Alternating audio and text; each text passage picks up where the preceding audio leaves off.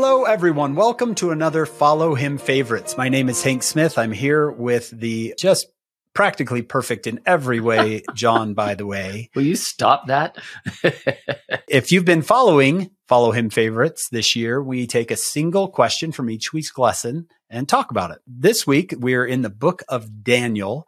And so, John, I thought of a question right when I thought of Daniel. He has three friends in Hananiah, Mishael, and Azariah, or their Babylonian names, Shadrach, Meshach, and Abednego. He has three really good friends, and he's a good friend to them. So, my automatic question was Do friends matter? Do the people that I hang out with, do the people that I spend my time with, does it matter? What would you say to someone who is a little bit younger who says, come on, it doesn't matter who I hang out with. So what if they don't believe what I believe or they're trying to get me to do bad things? They're my friends. What would you say? Oh, matters a lot. When I first got my driver's license, my friends taught me this. you drive along.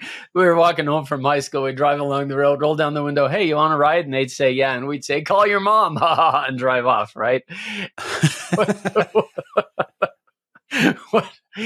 I've always felt like the analogy of a driver and passengers is really good for friendship. If you get in somebody else's car, you're going where they're going. And sometimes it's like that with friends. You're either an influencer or you just get influenced. And if you're in the back seat, you don't have a lot to say. And it's really important to surround yourself with friends who are going where you're going. That's just so important. And I love the story that we all know of men brought in a bed, a man who was taken with the palsy. It's in two or three of the Gospels. I know it's in Luke 5. And it doesn't say much about the friends after that point. But here are friends who are determined to take this man to Christ, literally, take him to Christ. And when the room is so full of people they can't do it, they get this idea. I know, let's go up on the roof, make a hole in the roof, and lower him through the ceiling.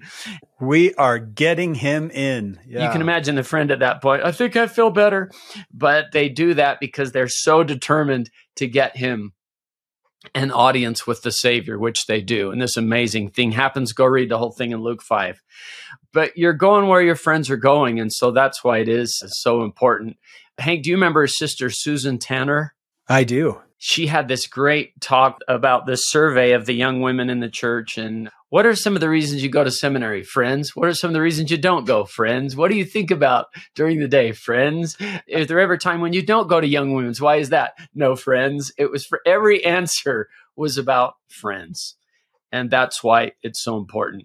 I'll tell you a funny story. Years ago, the New Era magazine called me and they said, I was so flattered at first. They said they were doing an issue about friendship and they said, We just have this article we want you to write, and we just thought of you right off. And the title would be, Why Don't I Have Any Friends? and you just came to mind. You were the first one. Thank you so much. so they did publish it. I did write it, but they changed the title. I Have No Friends by John Bytheway. You can go read that sad story on your Gospel Library app if you want. But I think the reason friends are so important is you're going where they're going. And Daniel had good friends. And that's what we learned from this chapter. Yep years ago I did a talk on CD called "I Love My Friends," mm-hmm. and because I'd he- I'd heard that phrase so much from my seminary students. I like my family, but I love my friends, and I thought I'm going to use that. Do you really love your friends? Because what do good friends do? You've told me this before, John. A good friend is someone who will help you live the gospel. And I noticed in these chapters of Daniel that they do things as a group that so often when they're around each other, it's we are not going to do this. We are not going to do that. For example, when they want them to break their word of wisdom, it says they decided they would not do it together. And then when King Nebuchadnezzar is going to throw the three into the fiery furnace, they say, our God whom we serve will deliver us out of thy hand. But if not, we will not serve thy gods. There's we's and us's and they's and these. There's not a lot of I's and hims. They do things as a group. There's a strength in that. It's easier to live the gospel when you've got three or four people around you who are also living the gospel, who will sometimes even speak up for you. That if you're at a party and someone says, here's some alcohol and your friend steps between you and the alcohol and says, Oh, I'm so sorry. We don't drink. We don't do that Yeah. It's not, I don't do that. What about you, friend? I've known since second grade. Do you drink? No, we don't drink. I think it's absolutely crucial to say if you truly love your friends, do you help them live the gospel and do your friends help you live the gospel? It is so critical. I remember once hearing President Hinckley say, remember President Hinckley, John, that hand going up and down? He's speaking to seminary teachers. He said, most of all, tell them to choose good friends. I thought he'd say, most of all, tell them to choose to go to the temple, or most of all, tell them to choose to read their scriptures. But he didn't. He said, most of all, tell them to choose good friends. And I hope that message is coming through loud and clear on this little follow him favorites that who you choose as your friends matters more than you can possibly imagine to your future. I think that's why we love the book of Daniel. And I hope young people will too, because these are young people, these are young men that help each other. And I don't want to take credit for a statement that I didn't make, but I've repeated a lot. It was Elder Robert D. Hales who said, a, a true friend makes it easier to live the gospel of Jesus Christ by being around him or her.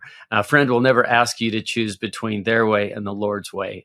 And I just love that. A, a true friend makes it easier to live the gospel, not harder. Makes it easier. Daniel and his friends, they had strength in numbers because they were a good influence on each other. Love it.